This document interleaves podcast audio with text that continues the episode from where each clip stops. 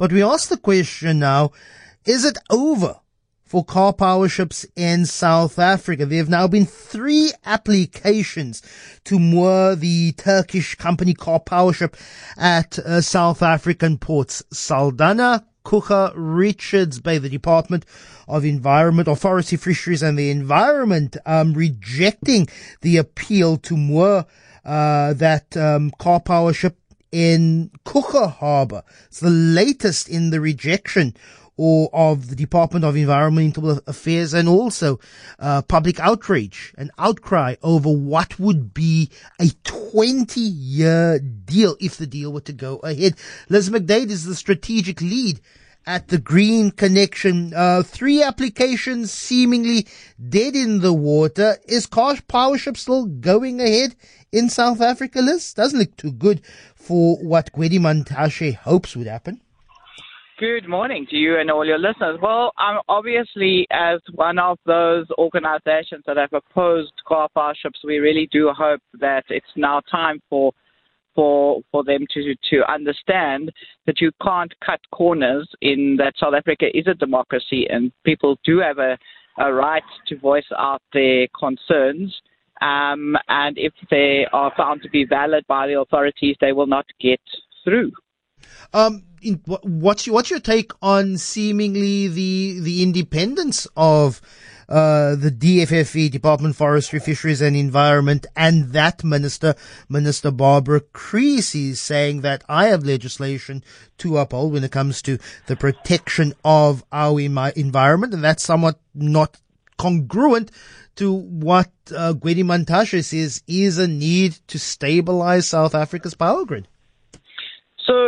There's no problem with stabilizing the power grid, but whatever project comes through South Africa has to go through all its laws and rules. And one of those is the environmental impact assessment. And the importance of that is somebody has to look out for current and future generations and someone has to make sure that people have a right, a democratic right to have their voices heard. That's in the Constitution. And the environmental impact assessment has become the place for that to happen. But in the case of Saldanha, um, you know, the complaint we laid was when we found out that there was a workshop that took place uh, which purported to represent small scale fishers, but actually there were no small scale fishers there. Now, that means that those marginalized communities had no voice in this process. Um, if an application were to be made, so far a lot of the issue is while environmental concern is a major issue, but also issues around a 20 year planned agreement. And people say that has far reaching implications, particularly when it comes to threats of, of corruption. If this was a shorter term plan, do you think that there'd be more particularly public buy-in for this particular project? Well, I think we have to say, what are they trying to do? They're trying to provide power to the grid. So, and now they've been, they've, they've failed in terms of being able to complete and follow our laws in South Africa for like two years now. In those two years, could we not have put some power on the grid um, through, you know, renewables or other shorter, shorter build projects who followed the rules? But here we have some project which seems, you know, I don't know what, what goes through their heads, but but we have a democracy. People have a right mm. to be heard, and if they're not going to follow the rules, they don't need to be there. And who came up with a 20 year emergency idea? Mm. How can we be in an emergency for 20 years? I mean, you know, these are the ships that are going, being plugged into the Ukraine because they're at war.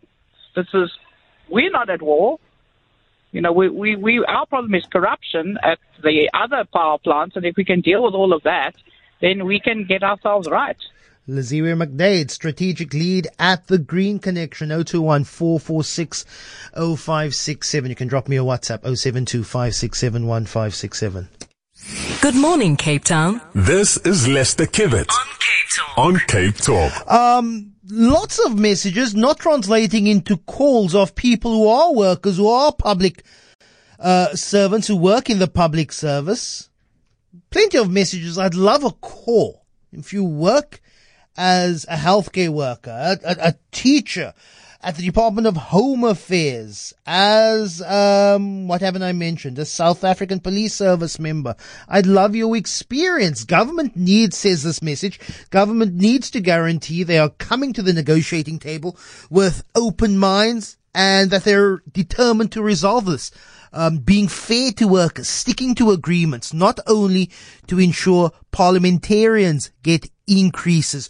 Roger is sharing facts. There's very little focus on the vacancies, the workload, the loss of wages that public servants have, be, have ex- experienced.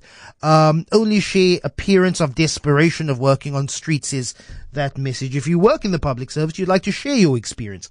021 446 0567.